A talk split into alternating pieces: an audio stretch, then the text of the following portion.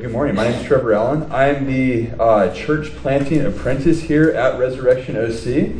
Uh, for those of you that didn't know that, good to meet you. For those that did know that, that was kind of an unnecessary introduction. So, here we go. Um, I'm looking forward to expounding God's word again this morning with everybody. To, to be able to sit here and to worship and to sing and to pray and to confess and to bring in new members. It's so amazing that we can do this as God's people. And now we continue our worship by hearing what Jesus has to say to us in his word. Uh, this is kind of a, just as a side note, this is a, a one off sermon. Uh, last week, Pastor Bryce finished his uh, series, his three part series on Revelation 4 and 5. And then I think the next series we're going into the deep desert of the ancient Near East. So uh, stay tuned for that. But this morning's a, a one off sermon, so what we're going to do is we're going to actually start harvesting the fruit out of Matthew chapter 13. Uh, this is one of Jesus' parables that we're going to be reading. It is chapter 13, verses 1 through 23. Um, have you ever thought about what a parable actually is? I, I, know, like, you know, we read the parables, and it's recorded that I think uh, in the Synoptic Gospels, in Matthew, Mark, and Luke, Jesus spends one third of his time speaking in parables. So if we ever actually thought about what a parable is, um, you know, if you ask 10 parable scholars, you'll get 12 answered, 12 very nuanced definitions. But I think for this morning, what we can do is look at a parable as a story with intent. It has an intention when the story is being told.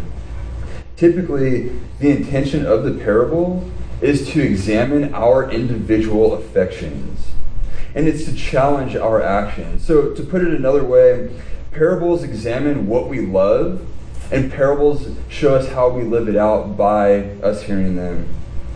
It's kind of, they ask things to us like this If you're in the kingdom of God, what does your fruit look like? Uh, if you are in the kingdom of God, what does forgiveness look like in your life? If you're in the kingdom of God, what do your prayers sound like? And, and ultimately, they ask this big question too. This is the, the parabolic question to end them all that examines our hearts. Are we in the kingdom of God? That's, that is one of the questions that they ask us. So, flipping in your Bibles, turn to Matthew chapter 13, uh, verses 1 through 23. And when you get there, flip there, scroll there, however you uh, make it happen. Would you stand with me as we read God's word together? From uh, Matthew chapter 13, verses 1 through 23. Uh, this is a longer passage, so if it's if it's kind of tough for you to track, I would invite you to do what I do, and I usually shut my eyes and imagine the story playing in my head. However, you want to come along, um, it's 23 verses. So, Matthew 13, 1 through 23. That same day, Jesus went out of the house and sat beside the sea, and great crowds gathered about him so that he got into a boat and sat down. And the whole crowd stood on the beach. And he told them many things in parables, saying, A sower went out to sow. And as he sowed, some seeds fell along the path, and the birds came and devoured them. And other seeds fell on rocky ground where they did not have much soil, and immediately they sprang up, since they had no depth of soil. But when the sun rose, they were scorched, and since they had no root, they withered away. Other seeds fell among the thorns, and the thorns grew up and choked them. Other seeds fell on good soil and produced grain, some a hundredfold, some sixty, and some thirty. He who has ears to hear, let him hear. Then the disciples came and said to him, Why do you speak to them in parables? And he answered them, To you it has been given to know the secrets of the kingdom of heaven, but to them it has not been given. For to the one who has, more will be given, and he will have an abundance. But from the one who has not, even what he has will be taken away. This is why I speak to them in parables, because seeing they do not see, and hearing they do not hear, nor do they understand. Indeed, in their case, the prophecy of Isaiah is fulfilled that says, You will indeed hear, but never understand, and you will indeed see, but never perceive. For this people's heart has grown dull, and with their ears they can barely hear, and their eyes they have closed, lest they should see with their eyes, and hear with their ears, and understand with their heart, and turn, and I would heal them. But blessed are your eyes, for they see, and your ears for they hear. For truly I say to you, many prophets and righteous people long to see what you see and did not see it, and to hear what you hear and did not hear it. Hear then the parable of the sower. When anyone hears the word of the kingdom and does not understand it, the evil one comes and snatches away what has been sown in his heart. This is what was sown along the path. As for what was sown on rocky ground, this is the one who hears the word and immediately receives it with joy. Yet he has no root in himself, but endures for a while. And when tribulation or persecution arises on account of the word, immediately he falls away. As for what was sown among the thorns, this is the one who hears the word, but the cares of the world and the deceitfulness of riches choke the word, and it proves unfruitful. As for that was sown on good soil, this is the one who hears the word and understands it. He indeed bears fruit and yields in one case a hundredfold, in another sixty, and in another thirty. The grass withers and the flower fades, but the word of our God stands forever. Please have a seat. Let's pray together. I, didn't want to pray with you guys standing because that was a, a long stretch. So, would you pray with me? Heavenly Father, I thank you so much that you have given us your word, that you've shown us your word incarnate through your Son, that Jesus, you came to this world and you taught us about the kingdom of God. You showed us what the kingdom looks like and what kingdom activity and membership is how it's lived out. Lord, by the power of your Spirit, we are able to hear your word and to fruitfully multiply our affections toward you and how they show in this world.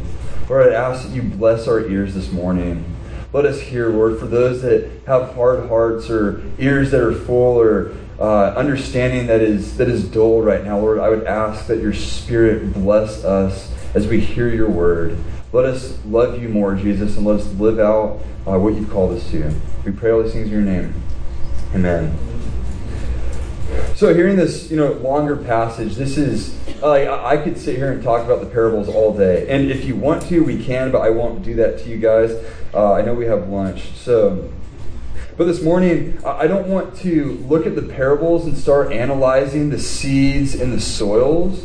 What I want to look at this morning is the purpose of the parable itself. Basically, uh, it'll help us to understand too how a parable works. There are things parables don't do, and there are things that parables do do. Uh, one thing that a parable doesn't do is a parable does not teach us by precepts. Basically, what that means is the parable doesn't tell us what we should do and then gives us a line by line way of how to do it and how to accomplish these things.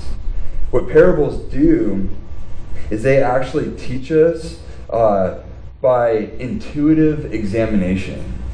Another way to put that is parables will challenge the affections of our hearts and our reaction to hearing the parable is our living out it's it's our uh, it's the examination of our hearts our affections the parable shows us where our hearts are as we respond to the parable itself so if you know i had to boil this parable down into a single sentence a single big idea that we can walk away with that if I woke you guys up in the middle of the night and said, hey, what was the sermon about today? This is the big idea that you can take away. That the purpose of this parable is to examine our affections. I'm going to repeat that a couple more times uh, this morning, but parables are not meant to be uh, these illustrations. Parables are not meant to be entertainment. But what parables actually do, the reason Jesus told them was to do heart surgery on us. What are your affections, and how do you respond to this news of the kingdom of God? The purpose of this parable is to examine our affections. Uh, if you would look with me at verses 1 through 9, what we're going to see is uh, Jesus addressing this crowd. Jesus is accessible. He makes himself known. He sits and people gather around him. And they know that it's okay and he, he accepts it. It says in verses 1 through 9 that same day, Jesus went out of the house and sat beside the sea. And crowds gathered about him so that he could go into the boat and sat down. And the whole crowd stood on the beach, and he told them many things in parables, saying, A sower went out to sow. And as he sowed, some seed fell along the path, and birds came and devoured them. And other seeds fell on rocky ground where they did not have much soil, and immediately they sprang up, since they had no depth of soil. But when the sun rose, they were scorched, and since they had no root, they withered away. Other seeds fell among thorns, and thorns grew up and choked them. And other seeds fell on good soil and produced grain, some a hundredfold, some sixty, and some thirty. He who has ears to hear, let him hear. Now, Jesus tells this to a crowd of people. He uses this parable in this context with these people for a very specific reason. You can actually see as Jesus is telling the parable, if you have eyes to see, you can see that the parable is actually being played out in front of Jesus. As he's speaking, the parable is coming to life.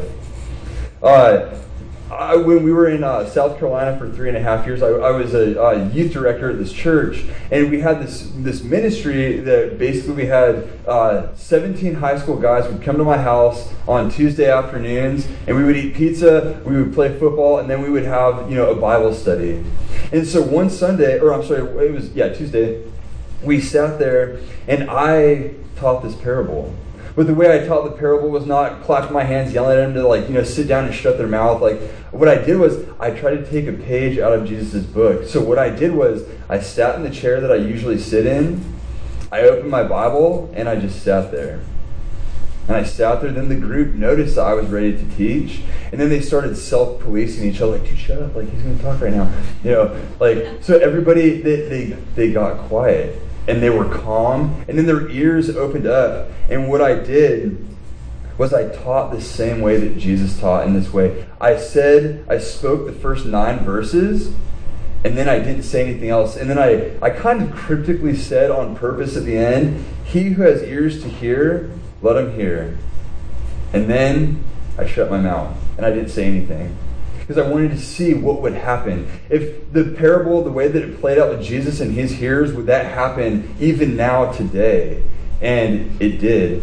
There was a group of boys that got up because they couldn't take the five minutes of awkward silence, and they went and got food out of our kitchen, and they sat in there for almost the you know rest of the night there was another group of boys that started arguing over the parable. They said, This is what the parable is about. No, no, no, you're stupid. This is what the parable is about. No, no, no, this is what the parable is about. And then that argumentation actually turned and it transitioned to, No, this college football team's better. No, that college football team's better. So quickly, the Word of God transitioned from trying to understand to the worries of this world. And then there was another group of boys that didn't even care at all. We had uh, we'd have a phone pile. So basically, everybody would pile their phones up on top of each other, and they couldn't touch their phones while I was teaching. Uh, you know, one kid's like, "I have to go to the bathroom," and he like grabs his phone and like takes off. So there were people that didn't even hear, but in this in this chaos with everybody arguing and getting food and going to the bathroom and talking, I still I was still sitting there, not saying a single thing. And these four boys come up, they grab their chairs, and they come up and they sit next to me. And they ask me a question like, Trevor, why was Jesus so vague? Like, why did he talk to the all like you have all these people, why would he not do something better? Why did he talk to them this way? If you look at verse 10, the disciples actually ask the exact same question. It says, Then the disciples came and said to him, Why do you speak to them in parables? With such a massive crowd of people that were clearly not committed to following Jesus, why would he use parables to speak to this crowd? Why would he not just speak plainly to them? The crowd assumes they understand. They think they know what this parable meant, so they didn't care. They didn't, they didn't want to go pursue Jesus. They didn't want to know more. They thought they got it. And so they walked away. Some forgot, some people's hearts and affections turned toward Jesus in the moment, but then there was something else that, that they, they didn't quite get, so they let it go. You see, the actions of the crowd embody these parabolic soils that we're seeing in front of us. The actions, you see the soils in the crowd as Jesus teaches them. And even for us today, how do we hear the parable? Because the purpose of parables is to examine our affections. How is this parable examining our affections? I want to see, I want to look at Jesus' reaction to the disciples' question. So, uh, verses 10 through 13 say this. This is how Jesus answers them. Then the disciples came and said to him, Why do you speak to them in parables? And he answered them, To you it has been given to know the secrets of the kingdom of heaven, but to them it has not been given. For to the one who has, more will be given, and he will have an abundance. But from the one who has not, even what he has will be taken away. This is why I speak to them in parables. Because seeing they do not see, and hearing they do not hear, nor do they understand. Is that not a hard statement for us to reconcile? Like when, when Jesus says that? If, if you're hearing this as a new Christian or as a seasoned saint, or if you're a skeptic sitting in the room right now, Jesus' words right here are difficult to take in. It, it's, it's, it's almost like it's not fair. You know, the, the initial response of my heart, at least, was this isn't fair. Why would he do that? If, and if we were bold enough to say it, like we, we would say, maybe we think it, but we wouldn't say it out loud. God's kingdom economy is messed up. Because why would those that have be given more, and why would those that have less have it taken away from them? So, what is your reaction to the purpose of Jesus' parable? Right? How do the crowds respond to the parable? How do we hear the reaction, the purpose of parables?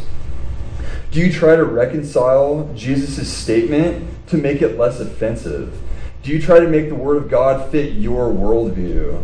Do you uh, altogether reject what Jesus says as, as he speaks these purpose of the parables? Or is your phone in your pocket buzzing and, or your you know watch is lighting up and you don't even know what was said for the past 10 minutes family even now as we read jesus' words when he says to you it has been given to know the secrets of the kingdom of heaven but to them it has not been given this is why i speak to them in parables because seeing they do not see and hearing they do not hear nor do they understand your response will show the affections of your heart in this moment.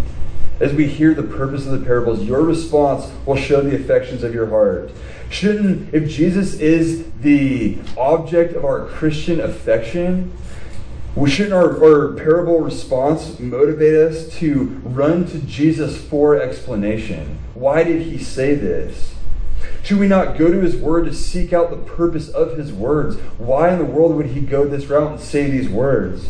Shouldn't it be that we practice the practice of our lives should be to pray and to ask and to run to the one who's the object of our affection instead of trying to reconcile things ourselves or pushing hard things away? In fact, as we pursue Jesus in this life, our affections will grow more toward him the fruit of our faith will multiply as our affection toward Christ is strengthened. And how does our affection toward Christ grow? Paul says in Romans 10 17 that faith comes from hearing, and hearing through the word of Christ. Don't forget our big idea this morning that the purpose of this parable is to examine our affections. Jesus continues in his explanation of the parables as he quotes Isaiah uh, in verses 14 through 17. He says, Indeed, in their case, the prophecy of Isaiah is fulfilled that says, You will indeed hear, but never understand. You will indeed see, but never perceive. For this people's heart has grown dull, and with their ears they can barely hear, and their eyes have closed, lest they should see with their eyes and hear with their ears and understand with their heart and turn, and I would heal them. Blessed are your eyes, for they see, and your ears, for they hear. For truly I say to you, many prophets and righteous people long to see what you see, and did not see it, and to hear what you hear, and did not hear it. Jesus speaks in parables as he's showing the people that they either belong to in the kingdom of God. Because as he speaks, he's the, the parable is examining their hearts. You belong to the kingdom of God because as you hear the words of Christ Himself, they are words of life. They're words of life that minister to your heart. Though they may be hard, these are words of life that minister to your heart. So when you hear the words of Christ, do you hear the words of life coming out? Or you do not belong to the kingdom of God because these he says that these people are fulfilling the prophecy of Isaiah that they are deaf and that they do not understand and they do not perceive because in Jesus' words when they hear the words of Jesus they do not hear life they do not hear the life of God speaking to them. The parable's examination of the crowd is complete when the hearer reacts to the, to the parable, because your reaction shows the affection of your heart. And ultimately, we need to remember that the purpose of this parable is, the, uh, is to examine our affections. So, we have to ask the question what is what about all of these people? Like what about all these people that don't end up hearing? Uh, what are we to do? What about all these soils that won't yield any fruit? What about them?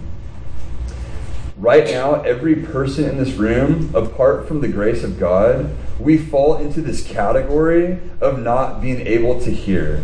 We fall under the, the guise of not being able to understand. We cannot do this on our own in fact, the way that God created us, He created us to understand.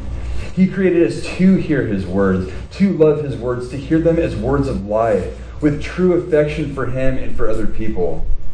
But our first parents, Adam and Eve, when they heard these words, they were not satisfied with the fruit and they wanted more. They wanted better fruit. So what they did was they went and they did, they did not listen to the words of life and they sought their own fruit. They, they took these, they took fruit that they found on the ground and they tried to tape it to their trees, but that fruit went bad and it rotted and it fell off.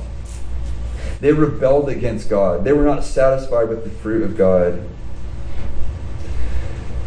But even while we were sinning against God Himself, when, when Adam and Eve said, I'm going to rebel against you, I'm going to do what I want to do, and even as we do that, when we hear the words of God, when we hear the words of Christ, and we say, no, this does not match me. No, this does not fit my worldview. No, this doesn't fit my budget. This doesn't fit my vacation. This doesn't fit my anxieties or my fears. I'm, I'm going to push that off.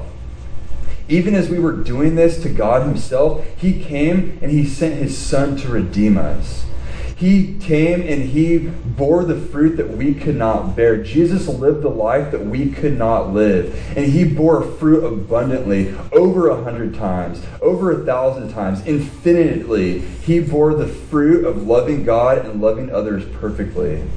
And in this, in this time of Jesus living this perfect life for us, his fruit is now accounted in my shopping cart. So when God looks at me, he sees the fruit of Christ overflowing in my life because it's the life of Jesus that has now been accounted to me.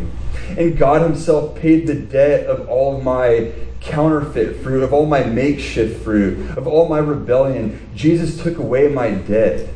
He said that I'm going to take away all of your badness and I'm going to give you all of my goodness. And on the cross, He paid my debt my rebellion against God, he said, I am satisfied because my son has paid your debt.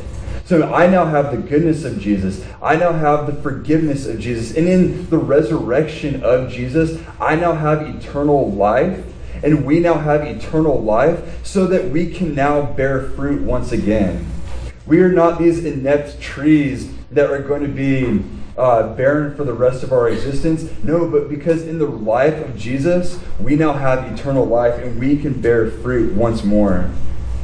And it's that He is gone to be with the Father. He ascended. He went to go have perfect communion with God once again. And where Jesus is, there I am also. And there you are. We are sons and daughters of the living God that bear fruit daily because of the grace of God. And it's this, it's this story that we have, it's this understanding, this truth that God made everything and we broke it and Jesus fixes it. And now we have life in Him eternally. This is it. And He's called us into His kingdom. How do we hear about this good news? How do we hear about this fruit? How do we hear about this life of Jesus and the satisfaction in the communion? We heard it through somebody preaching. We heard it through somebody teaching. We heard it through somebody speaking. We heard it through somebody praying. We had it with Dan Hamlin told me about it back uh, 12 years ago. And in that moment, when I got to hear this fantastic news that I can bear fruit once again, and my fruit wasn't going to be whiskey and cigarettes and, and evil and anger for the rest of my life, I was blown away, ecstatic at the fact that God loves me and that He's called me to bear fruit with Him.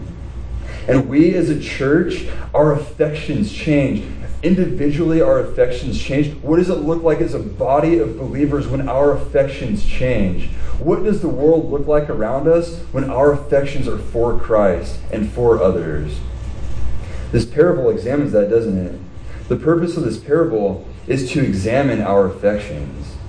How do we respond to hearing about this kingdom economy of soils that don't bear fruit and what, what somebody that's in the kingdom of God that they do bear fruit? Romans 1:16 says, "For I am not ashamed of the gospel, for it is the power of God for salvation to everyone who believes, to the Jew first and also to the Greek." Church, we have this opportunity, we have this joy to be able to share this gospel, to see the fruit in our lives as the word of God changes us as we bear fruit in this world. As the world as the word bears fruit in our hearts, it will bear fruit in the world. So, how do you hear the parable of the sower today? If, if you're not a Christian and you have questions, ask the questions. If you're like, I don't understand the meaning of the parable, I would say to you, do not delay trying to put off understanding this parable. Do not neglect right now this gospel, this good news that you hear. I would encourage you to ask somebody in this room that knows the Lord Jesus and I would say to you, turn from your affections that will lead to death and counterfeit fruit and turn to the affections of Jesus Christ where life and a fruitful life will come from. If you have more questions, I would, I would seriously encourage you to ask Jesus personally. I would encourage you to talk to a pastor, uh, somebody in this room that has been walking with the Lord. I, I guarantee anybody here will open up their house, will open up their time for a cup of coffee and a conversation. But what if you're a Christian here today and you don't feel useful? What if, what if you feel like you believe, but your affections have been misplaced? Or you feel like that you've not been yielding fruit recently. Remember that our affection, Christian, is our affection toward Christ Himself. That is where our fruit will be multiplied. As our affection grows in who Jesus is and what Jesus has done, that is when our fruit will be multiplied. And we have the church, we have each other to share our burdens and to say, I don't feel this way and I know I ought to. Will you pray for me? Will you meet with me? Will you come alongside of me? We have this fruit that we can bear with one another. When my cart's low, I hope Jason shares some of his fruit with me so that I will be encouraged and strengthened. I would urge you to run back to Jesus as a Christian, I would encourage you to run back to Jesus, run back to His Word, run back to the fellowship of the saints, run back to praying, run back to this sweet repentance that says, Lord, I've been trying to bear false fruit for my own agenda. Will you take my confession? And He says, Amen, praise God, I've done it already. You can say, God, forgive me, thank you, and you can leave the comma out. You are accepted. Jesus is accessible to us as we see in the parable, he's accessible to the crowds after he tells the parable, and he's accessible for explanation afterwards, but only the disciples go to him. So, as your affections are twisted, if they are, and you're overwhelmed with grief, and Jesus doesn't feel accessible to you, if your affections for Jesus have been buried by anger, if they've been buried by fear or anxiety or mistrust or contempt, or performance, I would urge you to renew your affections, renew your mind by asking the Spirit to minister His word to the soil of your heart, that you would multiply and bear much fruit for the sake of Jesus, that others would be able to hear and to bear more fruit. If you've noticed, though, that we have not actually gone through the last section where Jesus explains everything. So if you'd look with me, verses 18 through 23, we'll go through this very quickly. Hear then the parable of the sower. When anyone who hears the word of the kingdom and does not understand it, the evil one comes and snatches away what has been sown in his heart. This is what was sown along the path. As for what was sown on the rocky ground, this is the one who hears the word and immediately receives it with joy, yet he has no root in himself, but endures for a while. And when tribulation or persecution arises on account of the word, immediately he falls away. As for what was sown among the thorns, this is the one who hears the word, but the cares of the world and the deceitfulness of riches choke the word, and it proves unfruitful. As for what was sown on the good soil, this is the one who hears the word and understands it. He indeed bears fruit and yields in one case a hundredfold, in another sixty, and in another thirty. This is the explanation that Jesus gives to us. If we had the spiritual eyes in this room, if we could see when the Word of God goes out, not just in this room, but all over the world, can can you see the crows that come and perch on the shoulders of those that hear the word? And as they're, it's almost this daunting picture of the crows are picking the seeds off the top of their head. These, the word of God that's gone out. Or the proverbial vine that is growing up underneath the chairs and the pews of people sitting in the congregation that are hearing the word today the vine that grows up and it goes up the side of the leg of the chair and it finally wraps around the person that hears the word and it and the word is choked out right there because they're more concerned about other things than the very words of life. My hope for us right now and for every Sunday and for every community group and every Bible study and every lunch and every personal reading that we have and every reflection time and meditation moments that we have on God's Word, that we would be warned and strengthened in our affections toward Christ. That is, as we look to Jesus, as we pursue this accessible Jesus, this parable telling Jesus, that our affections would grow toward Him no matter where we are in our life, no matter the season, I would pray that our affections grow in Christ as a church and that we would be able to multiply and to share fruit so that we would yield as a church 30, 60, and 100 fold. That we would love God, that we would commune with the body of Christ, that we would care for those that need care, and that we would be indiscriminate seed sowers, that we would throw the word of God out wherever we go. So remember this week, church, that the purpose of this parable is to examine our affections. Would you pray with me? Lord, we cannot understand your word apart from the power of your spirit. We do not have the intellect, we don't have the athleticism, we don't have the looks, we don't have the bank accounts to understand the kingdom economy that you've put before us here, Jesus. But I would pray that you would push us toward you, that our affections would be warmed, and that we would grow in our understanding of who you are, Jesus, that we would love you more. And this is only possible by the power of your Spirit.